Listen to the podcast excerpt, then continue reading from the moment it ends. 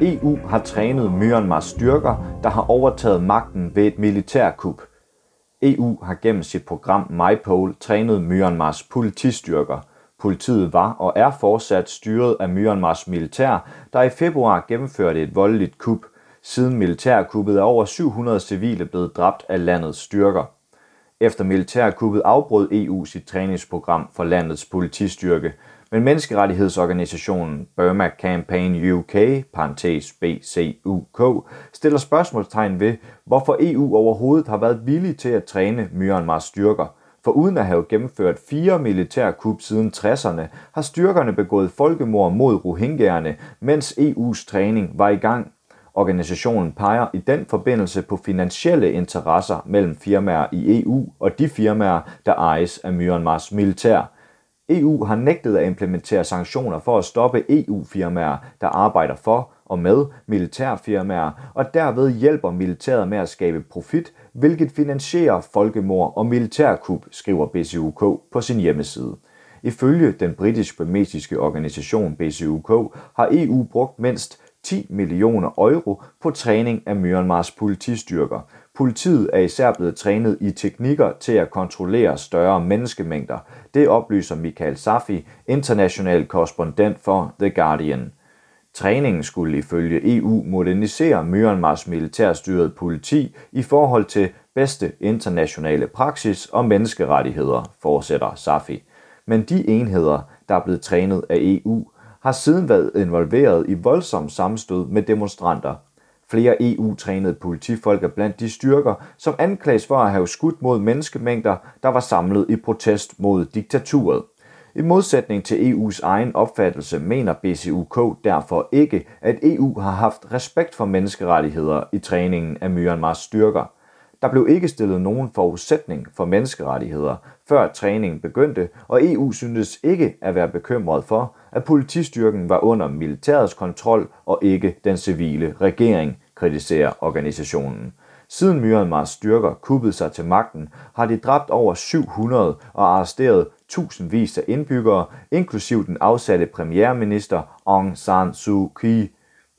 Selvom B C U K ser det som positivt, at E U endelig har suspenderet sit kontroversielle MyPol-træningsprogram, undrer det organisationen, hvorfor suspenderingen først kommer nu. E U's træning af Myanmars politistyrker har ifølge B C U K været kontroversielt flere år inden det nylige kup.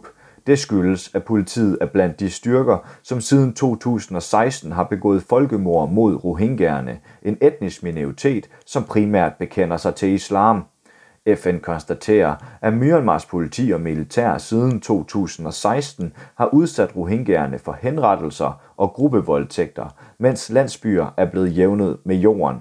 I to tusind og atten blev det anslået, at femogtyve tusind Rohingyaer var blevet dræbt, atten tusind havde været udsat for seksuel vold, og syv hundrede og halvtreds tusind var flygtet til nabolandet Bangladesh.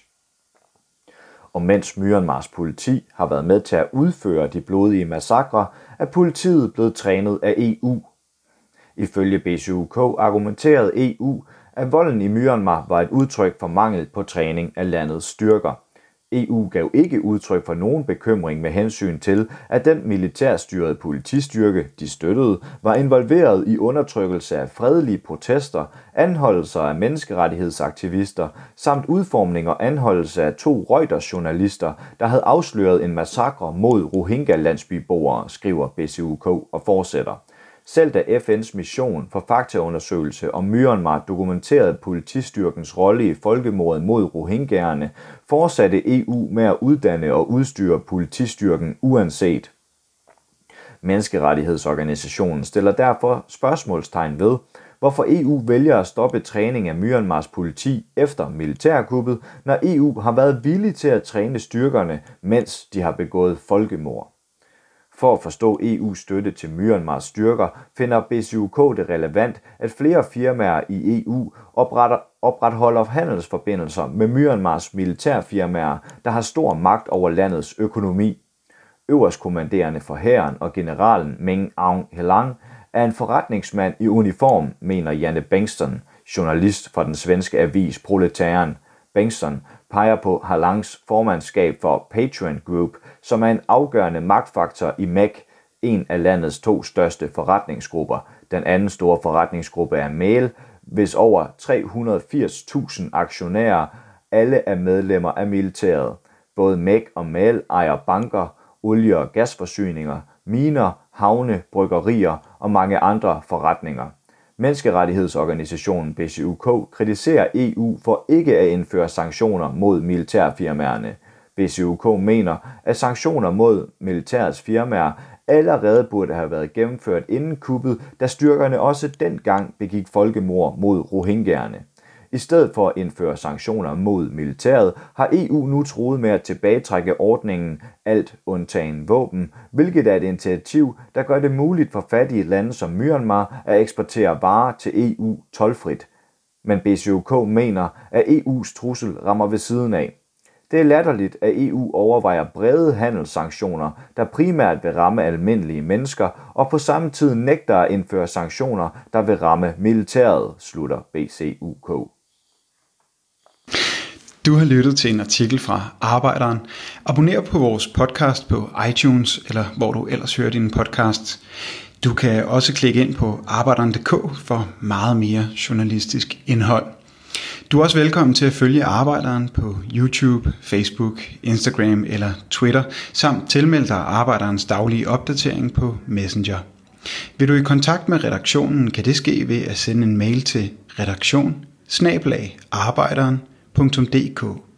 Tak fordi du lyttede med.